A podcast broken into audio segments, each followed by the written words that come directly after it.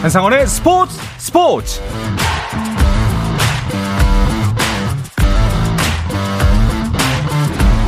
스포츠가 있는 저녁 어떠신가요? 아나운서 한상원입니다. 오늘 하루 이슈들을 살펴보는 스포츠 타임라인으로 출발합니다.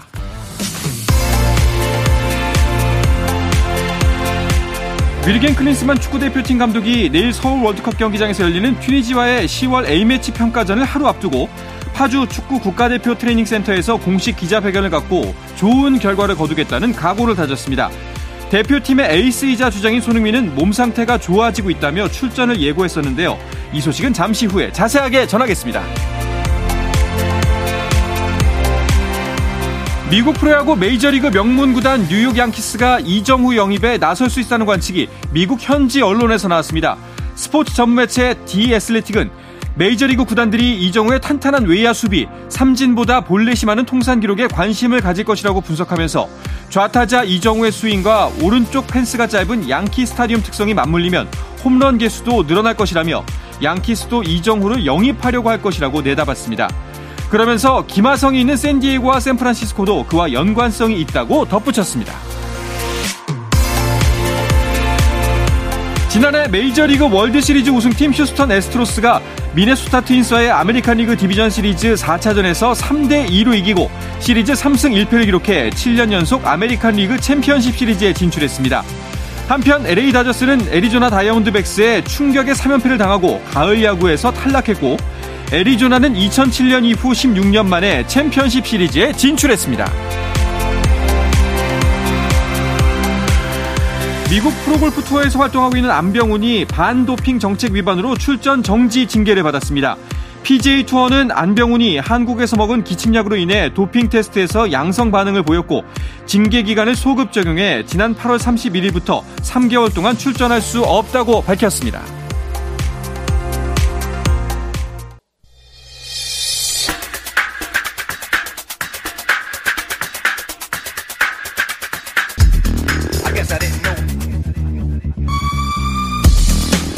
목요일의 해외 축구 이야기 이건 김정용의 해축 통신 시작하겠습니다. 먼저 풋볼리스트 김정용 기자와 인사 나누겠습니다. 어서 오십시오. 안녕하세요. 김정용입니다. 네, 그리고 영국 현지에서 유럽파를 취재하던 이분이 유럽파들을 따라서 한국에 왔습니다. 이건 축구 전문 기자와도 인사 나누겠습니다. 오랜만입니다. 네, 안녕하세요. 이건입니다. 네, 오랜만에 반갑습니다. A매치 기간이 사실 열리면은 이건 기자는 그 현지에서 그 유럽파들 취재하시잖아요. 네, 그렇죠. 좀 휴식 기간이 될 수도 있는데 어떻게 또 귀국하셨어요? 어, 뭐 유럽파를 따라서 유럽파가 가는 길이라면 아, 어디든지 가겠다라는 생각도 있었고요. 네. 그리고 좀 쉬더라도 네. 한국에서 쉬면 조금 더 이렇게 휴식도 되고 refresh가 오. 되기 때문에 한국으로 과감하게 날아오게 됐습니다. 아, 쉬실 수가 있을런지 모르겠네요. 바쁘실 것 같은데. 뭐 이건 기자도 바쁘겠지만 축구 기자들은 뭐 아시안 게임부터 해가지고 계속 바빴잖아요. 네, 뭐 우리 늘 얘기하듯이 이건 기자는 뭐 현 장으로 이동하시느라 바쁘다면 네. 저희는 같은 경기를 새벽에 보느라 그렇죠. 유럽 축구 볼 때도 늘 이제 어떤 직업적 고충이 있는데 최근에 아시안 게임 있었고 끝나자마자 바로 이제 대한민국 대표팀 A대표팀의 A매치 2연전이 있기 때문에 음. 뭐 새벽에 축구 보고 현장에 가서 또 훈련 보고 바쁘게 아이고, 지내고 있습니다. 고생들이 많으십니다. 그런데 그 아시안 게임이었잖아요. 네, 유럽에 그렇죠. 계시니까 아시안 게임 축구는 보실 수가 있나요? 그러니까 이제 중계권 문제 때문에 네. 아시안 게임 축구를 라이브로 그러니까 생방으로 보진 못했고 오. 모든 경기 결과를 알고 난 이후에 예, 어떻게 예. 이제 여러 가지 이제 해가지고 그 경기를 볼 수 있었는데 오. 상당히 재밌게 봤었는데 문제는 결승전 때는 네. 이 토트넘의 루튼 원정 경기 시간과 딱 겹쳐가지고 어, 맞아요. 네 그래서 결승전 때는 경기를 못 보고요. 오. 하지만 경기 결과를 딱 듣고 경기 끝나고 난 다음에 손흥민 선수에게 mixed zone에서 만나서 그 경기 결과를 전해줬습니다. 아, 그래요? 그러니까 갑자기 손흥민 선수가 몇 대 몇으로 이겼어요부터 물어보더니 음. 승리했다는 소식에 이렇게 파안대소라고 하죠. 아. 스마일하는 모습이 너무나도 흐뭇하겠죠. 그렇습니다. 이 결과 알- 알고 축구 보는 거는 군대에서 그렇게 봤거든요. 네, 저 2002년도에 월드 컵을 한 경기도 못 봤어요. 아. 훈련소에서. 아, 저도 훈련소에서 예, 하, 그랬습니다. 뭐 이강인 선수 아무래도 유럽에서는 그 이강인 선수가 직접적으로 연관이 돼 있기 때문에 금메달을 따야 이제 운신의 폭이 소위 넓어지지 않습니까? 그렇죠. 그러다 보니까 아무래도 관심이 좀 많았을 것 같아요. 맞습니다. 아무래도 특히나 이강인 선수와 관련해서 딱 금메달을 따는 순간에 이강인 선수의 소속팀이죠. 파리 생제르맹이 자신들의 그 SNS를 통해서 바로 이강인 선수의 금메달 소식을 전해줬고요. 그리고 이강인 선수가 자신이 올린 어, 자신의 계정에 올린 그 게시물에 은바페 선수라든지 많은 선수들이 좋아요를 누르고.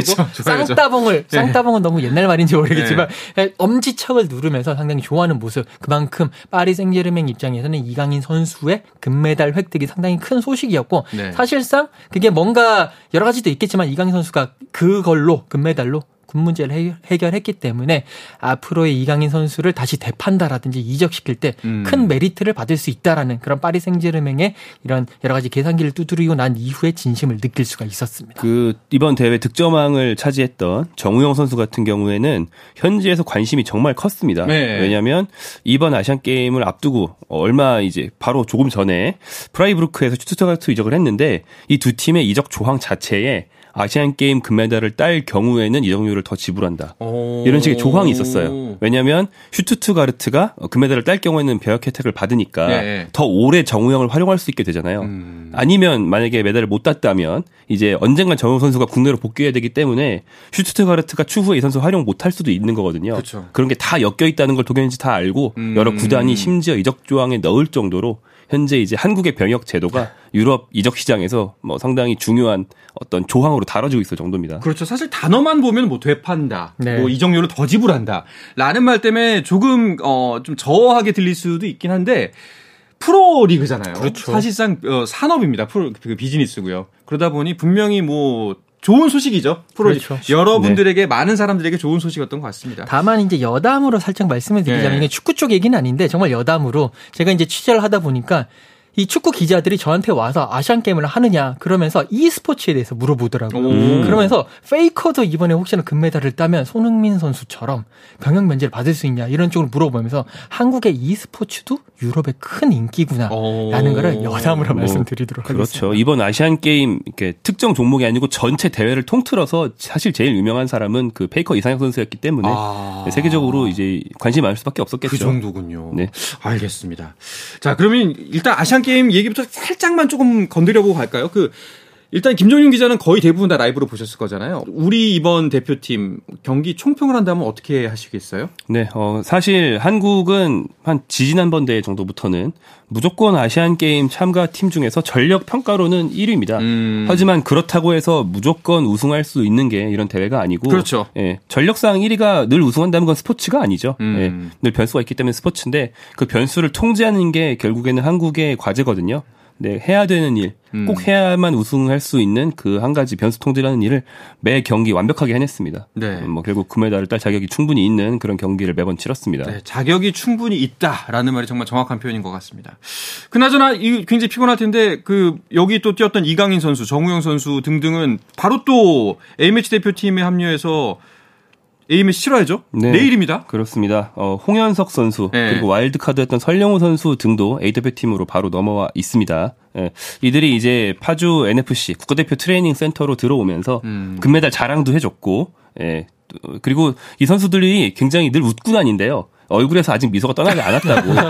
그래서 이제 선배 선수들이 네. 보기에는 아 쟤네들 덕분에 음. 굉장히 우리 형들까지도 분위기가 좋아지고 전체적으로는 흐뭇한 분위기가 파주를 가득 채우고 있다. 네. 이런 증언도 이제 김진수, 김태현 같은 선배 선수들이 해줬는데 말씀드린 대로 상당히 바쁜 일정입니다. 그렇죠. 아시안 게임에서 숨가쁘게 경기를 치르고 나서 A 매치까지 소화를 하게 됩니다. 내일 튀니지와의 경기가 서울 월드컵 경기장에서 있습니다. 근데 비단 뭐 아시안 게임 대표팀만 문제가 아닙니다. 사실 이번 A 매치를 앞두고도 조금 잡음이 들려오는 게 컨디션이 안 좋은 선수들이 많아요. 특히 손흥민 선수. 그렇죠. 예. 손흥민 선수가 지금 토트넘에서 계속 집중 케어를 받고 있습니다. 음. 계속 경기를 뛰고 있는데 허벅지 쪽 그리고 뭐 사타구니 쪽 부상이다. 근육 쪽에 약간 부상이 있는 것 같아요. 특히나 손흥민 선수가 그쪽에 계속 붕대를 감고 어, 토트넘이 경기를 계속 소화를 했는데 이번에도 이제 영국 현지에서도 아니 티니지도 그렇지만 베트남이랑 붙으면서 그러니까요. 왜 손흥민 선수를 차출을 했느냐. 음. 그리고 이제 영국 기자들도 그렇고 저쪽에서도 저한테 물어보기를 베트남전 때 과연 손흥민 선수가 나오겠느냐. 이런 식으로 그 몸 상태에 대해서 상당히 걱정을 많이 하고 있는 모습이었습니다. 그만큼 지금 손흥민 선수가 그 부상이 있기 때문에 몸 상태가 100%는 아니고요. 근데 오늘 그 손흥민 선수가 티니지전을 앞두고 기자회견에 나섰는데 일단 훈련을 뛸 수 있다. 그러니까 훈련을 음. 했다. 오늘 훈련을 했다라고 얘기했고요. 그 전까지는 손흥민 선수가 훈련하지 않고 사이클만 타고 계속 몸 상태를 체크하는 그런 모습이었거든요. 근데 오늘 훈련을 했기 때문에 내일 아 뛸 가능성도 일말의 가능성도 있기는 한데 음. 모르겠습니다. 지금 뭐 축구 팬들이라든지 많은 분들은 굳이 손흥민 선수를 그렇게까지 혹사시킬 이유가 있겠느냐라고 걱정 어린 시선을 보내고는 있지만 위르겐 클린스만 감독 또 고집에 있어서는 일가견이 있는 감독이기 때문에 네.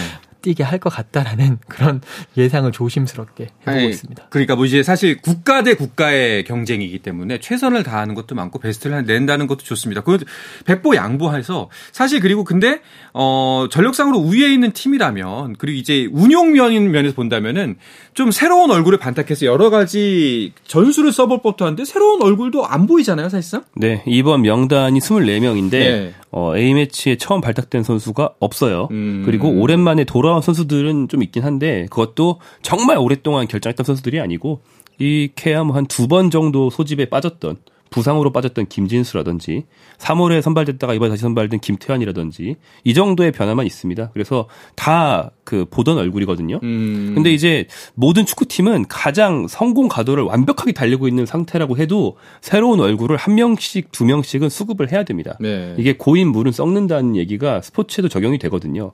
근데 아직 어, 경기력이 좋지도 않은데 고여버리면 이건 문제가 있겠죠. 이 점에서 좀 우려를 많이 받습니다.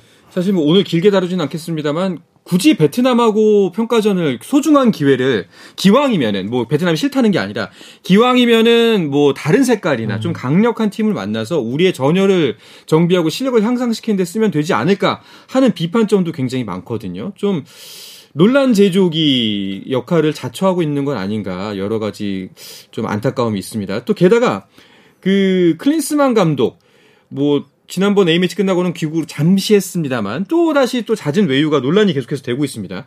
유럽에서도 혹시 이런 소식들이 들려온 게 있었나요? 이제 예전에 클린스만 감독이 처음에 한국 대표팀을 맡았다. 라고 했을 때 몇몇 이제 영국 기자들과 얘기를 했어요. 그러면서 어 니네 감독이 뭐 클린스만이라며 얘기를 하니까 다들 얘기하는 게 뭐 독일 대표팀 때도 그랬고 미국 대표팀 때도 그랬고 아마 한국에 많이 안 지내고 있을 거다라는 음. 걱정을 하더라고요. 그리고 제가 그 얘기를 그 기자한테 어 네가 얘기한 당신이 얘기한 대로 한국에 별로 없다. 계속 외유를 다니고 있다. 그러니까 내가 얘기하지 않았느냐. 음. 클린스만 감독의 스타일이 항상 그 나라에 있지 않고 독일에 있었을 때도 독일에 있지 않고 미국에 있을 때는 그래도 미국에 많이 있었지만 자기 집이 미국이기 때문에 전체적으로는 항상 외유를 다니고 자기가 하는 일들이 너무 많고 셀럽이기 때문에 셀러브리티기 때문에 그쪽에 가외 활동에 너무 많이 할 것이다. 그래서 아마도 어, 한국에서도 문제가 될 것이다라고 얘기 적중을 했거든요. 음. 그렇기 때문에 지금 그게 이 유럽 축구계에서는 클린스만 감독의 하나의 아이덴티티라고 할까요? 하나의 특성이다라는 쪽으로 받아들이고 있는 느낌인 것 같고요. 결국에는 그쪽 기자들도 그렇고 관계자들도 일단은 성적만 내면 되는 거 아니냐. 근데 성적이 안 내게 되면 아마 그게 큰 논란이 될 것이다라는 그렇죠. 사실을 잘 알고 있고요. 거기에 거기에 대해서 계속 어, 주시를 하고 있는 그런 모습입니다. 뭐 틀린 말이 하나도 없습니다. 성적만 내면 상관이 없는데 일단은 지금까지의 모습이 썩 마음에 많이 모자르기 때문에 우리 마음에 많이 모자르기 때문에 비판이 나오고 있습니다. 그래서 일각에서는 축구협회 유럽 오피스를 설치하자 뭐 이런 것도 있다면서요? 네, 어, 축구협회에 유럽 오피스를 설치하면 좋겠다라는 말을 클린스만 감독이 최근 인터뷰에서 좀 반복적으로 했는데 음. 이게 뭐 말자체는 좋습니다. 일본 축구협회가 이렇게 하고 있는데 어, 독일에 아예 일본 축구협회 출장소를 세워서 그 수많은 도 일본 유럽파들을 거기서 이제 관리도 해주고 심지어는 그 출장소 근처에 있는 경기장에서 하는 경기는 일본의 홈 경기처럼 개최를 할 수 있게 독일 축구협회와 긴밀한 협조를 해놨어요. 근데 이제 한국 현, 현실과는 좀 맞지 않습니다. 왜냐면 음. 한국은 유럽파의 숫자가 일본만큼 많지 않기 때문에 출장소까지 필요가 없고요. 그리고 말씀하신 그런 외유 이후에 이런 말을 했다 보니까 출장소 만들면 거기에만 있고 한국 더 안 들어오는 거 아니냐 이런 우려도 있긴 합니다. 근데 사실 클린스만 감독이 한국에 꼭 붙어 있어야 되는 건 아니고 한국에 없는 시간 동안 계속 뭐 이미 대표인 선수 대표가 아직 안 된 선수 만나고 다니고 계속 연구하고 다니고 이러면은 뭐 큰 논란이 안 되겠죠. 그렇죠. 그런데 축구 선수들이 주로 있는 유럽이 아니고 캘리포니아에 날씨 따사로운 자택에 계시다 보니까 더더 논란이 되는 것 같습니다. 관련해 가지고 이제 제가 그 일본 축구협회 유럽 출장소를 한번 관련해서 좀 취재를 한 적이 있는데 그 관련해 가지고도 유럽 출장소가 JFA의 공식적인 유럽 출장소 개념이라기보다도 관련한 에이전트가 음. 일단 거기에 대해서 좀 인벌브를 하고 있고 여기에 그 일본 자본이 들어가 있는 유럽의 구단들이 꽤 많이 있어요. 네. 그렇죠. 그쪽과 연계가 되기 때문에 시너지 효과가 나는 거지. 음. 그냥 무턱대고 사무실 하나 설치한다고 해서는 그런 시너지 효과가 나지 않는다. 라는 이야기들이 들리더라고요. 그러니까 거기에 관련해서는 좀 더 심도 깊은 논의가 있어야 될 것 같습니다.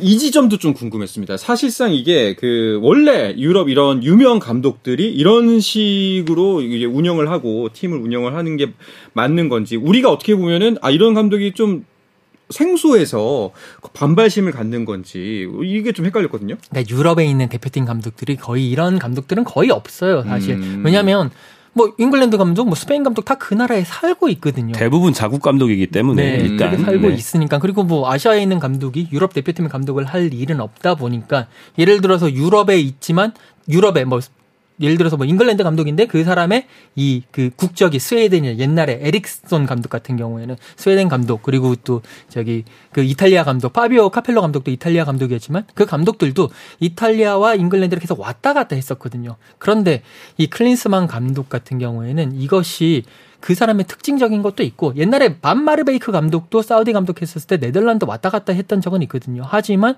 이렇게까지 재택근무를 많이 하는 감독은 어떻게 보면 좀 처음이다라는 음. 게 이제 좀 뭐 그런 모습이 있고 어쨌든 간에 이제 저도 이제 여러 가지 얘기를 많이 하고 했지만 경, 성적만 내면 되는데. 그렇죠. 네, 성적만 내면 이게 문제가 안 되는데 성적이 안 나니까 가장 큰 문제가 되는 것 같고요. 계속 아시안컵 때까지는 좀 지켜봐야 될 것 같습니다. 여기서도 또 한 발 더 물러나서 지금 현재 성적이 안 좋더라도 무언가 미래에 보이는 비전이나 전술적 지향점이 있다면은 좀 참고 기다릴 수도 있다고 생각하는데 그런 부분도 모자라 안 보이잖아요, 사실. 네, 안 보이죠. 뭐 여러 취재와 여러 이제 그동안의 행적을 통해 볼 때 클린스만 감독은 좀 거칠게 말하면 비전 은그 장기적인 계획은 대표팀에 필요 없다.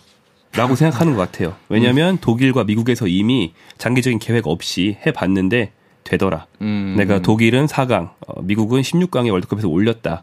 근데 그때도 비전 없었다. 비전 없어도 된다. 대회 임박해서 컨디션만 끌어올리고 투지만 있으면 좋은 성적 낼 수 있는 게 대표팀이다. 실제로 이렇게 생각한다는 뭐 취재 결과가 굉장히 맞아요. 많이 있습니다. 그때 이제 이제 영국에 왔었을 때 아, 인터뷰를 만나셨죠? 했었는데 네네. 그때 하는 얘기가 아시안컵을 앞두고 아시안컵에 대한 열망. 그러니까 I'm hungry, I'm still hungry 이런 그런 열망만 키우면 우리의 전력으로는 아시안컵 우승할 수 있다. 우승을 자신하는 그런 감독이었거든요. 어. 그러니까 뭐 그 전에는 내가 굳이 K리그 가서 선수 볼 필요 있느냐? 나는 international 감독이기 때문에 international을 봐야 된다. 라는 이야기로 자신의 논리를 그쪽으로 계속 대변하고 있더라고요. 한 30년 전쯤에 우리나라 오셨으면 참 좋았을 텐데 지금은 좀 안 맞는 것 같은 생각이 좀 많이 드네요. 예, 열망과 의지만으로는 해결이 되지가 않을 텐데 말이죠. 자, 그래서 솔직히 말씀드리면은 좀 튀니지전 크게 기대가 되진 않습니다. 뭐 튀니지는 뭐 관전 포인트 어떤 점을 보면서 우리 대표팀의 경기를 살펴봐야 될까요? 일단 티니지 같은 경우가 FIFA 랭킹이 29인데 우리가 지금 26이니까 큰 차이는 없습니다. 카타르 월드컵 당시에 티니지가 덴마크와 0대 0으로 비기고 호주에게 0대 1로 지고 프랑스에게 1대 0으로 승리를 했거든요. 이 부분에 있어 가지고 그래도 어느 정도 용호 상박이 가능한 팀이 아니겠느냐라는 평가가 있고요. 그리고 이제 아, 이 티니지에는 메뉴에게 유망주 선수, 그러니까 메뉴에서 뛰지는 않고 이제 올 시즌 뛰기 시작했는데 유망주인 메블이라든지 쾰른에 있다가 프랑크푸르트로 이적한 스키리 선수 정도가 관심사를 가지고 있는 어, 그런 선수인데 그 선수들도 그렇게 어, 올라서 있는 선수는 아니기 때문에 우리가 관전 포인트로는 우리가 이 정도 팀 이기지 못하면 음. 아시안컵 우승할 수 있겠느냐 에 대한 그런 쪽의 관전 포인트 가지고 경기를 보시면 될 것 같습니다. 일단은 약간 그 튀니지도 그렇고 베트남도 그렇고 지금 현재 성적 급급한 상대가 아닐까라는 좀 걱정이 앞서긴 합니다, 사실. 네, 어, 튀니지 같은 경우는 그래도 베트남보다는 훨씬 강한 팀이죠. 네. 어, 이경 기자 얘기해 주신 대로 월드컵에서 이제 승리도 했던 팀이고요. 그러니까 북아프리카 특유의 경기 운영 방식을 똑같이 가지고 있는데요. 말제리 등의 나라와 비슷하게 모로코랑도 비슷하고요. 수비나 중원 싸움은 상당히 끈끈하게 음. 끈질기게 하고 뭐 좀 끈기가 있습니다. 그리고 공격할 때는 굉장히 빠르고 스피드가 있으면서도 좀 힘도 있고 그래서 어, 서아프리카나 남아프리카 팀들의 완전히 탄력 위주의 경기 운영과는 달리 좀 끈끈하고 서대 음. 골치 아픈 면이 있거든요. 약간 북중미랑 비슷한 면도 있고요. 그래서 이런 스타일의 팀을 상대할 때 한국이 얼마나 경쟁력을 보여줄 수 있는지 봐야 되는데 문제는 홈이기 때문에 트위즈 선수들이 한국에 와서 실력을 잘하고 원래 실력을 보여줘야만 우리가 그런 걸 테스트할 수 있을 것이고 튀니지가 이제 제 컨디션이 아니라면 한국으로서는 좀 싱거운 상대가 될 수도 있습니다. 알겠습니다. 자 일단 튀니지와의 경기는 내일 펼쳐지게 됩니다. 자 축구 대표팀 이야기 나눠봤는데요. 해외 축구 이야기도 잠시 쉬었다가 와서 더욱더 재밌게 나눠보도록 하겠습니다.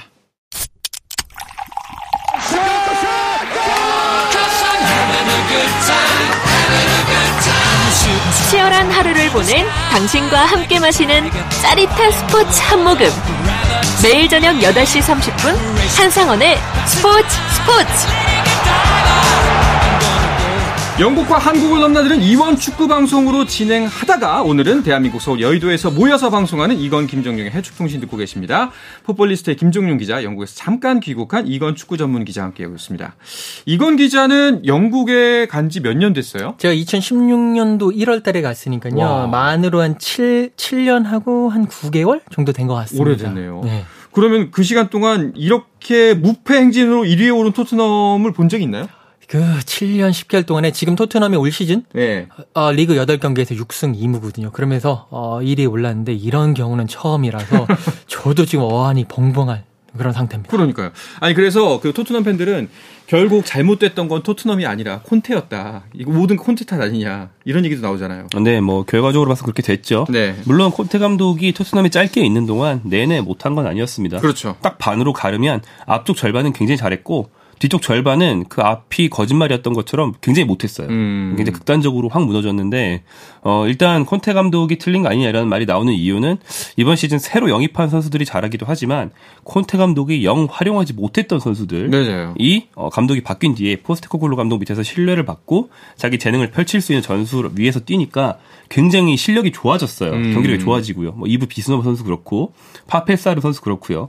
원래 잘하고 있던 선수지만 크리스티안 로메로 이 수비수 선수도 더욱더 실력이 좋아지고 있고 심지어 어, 콘테 아래서 굉장히 토트넘 오자마자 고생을 많이 했던 히샤를리옹 선수도 아직 멀었지만 그래도 조금 지난 시즌보다 나아질 기미가 보이고 있거든요. 음. 이처럼 선수들을 좀 더 잘 활용한다는 점에서 콘테 이후가 토트넘이 강해진 중요한 이유 중에 하나가 되겠습니다. 우리 입장에서는 기분이 더 좋을 수밖에 없는 게 이 토트넘의 상승세가 손흥민 선수의 활약과 함께 있기 때문에 더 기쁘지 않겠습니까? 그렇죠. 손흥민 선수 특히나 이번 시즌 딱 토트넘의 주장 완장을 찼습니다. 그러면서 팀의 그런 극상승세를 이끌고 있는데요. 기본적으로 손흥민 선수가 주장을 차, 주장 완장을 차면서 팀의 분위기가 완전히 달라졌어요. 그러니까 그 전까지는 팀이 약간 토트넘 팀이 좀 패배 의식, 의식이라고 해야 될까요? 음. 되게 우리는 안 돼. 해봐야 그냥 볼 잡아서 어, 케인한테 주면 케인이 알아서 할 네. 거야. 이런 식이었는데 손흥민 선수가 들어오면서 팀적으로 우리는 팀으로 할 수 있어. 패스 패스 해가지고 손흥민 선수가 막히면 다른 선수가 골을 넣을 수 있어. 그런 쪽으로 바뀌었고 여기에 팀 전체가 또 공격적인 성향으로 바뀌었습니다. 그쪽이 이제 그런 팀 분위기를 바꾼 게 포스테코글루 감독의 영향도 있지만 손흥민 선수가 또 선수들 잘 모으는 것도 있고요. 으쌰으쌰. 네, 으쌰으쌰한 것도 네. 있고 지난 시즌에 비해서 조금 다른 게 에릭 다이어 선수 없죠? 요리스 선수 지금 못 뛰고 있죠? 그 자리에 판더벤 선수와 비카리오 선수가 들어갔습니다. 그러니까 그 두 선수가 바뀐 것만 하더라도 토트넘의 분위기가 좋아졌고 경기력이 상당히 좋아졌다. 네. 그게 다 손흥민 선수의 덕이다라고 음. 하기에는 너무 많지만 어쨌든 그런 부분이 있습니다. 근데 이걸 바라보는 K는 어떤 감정일까?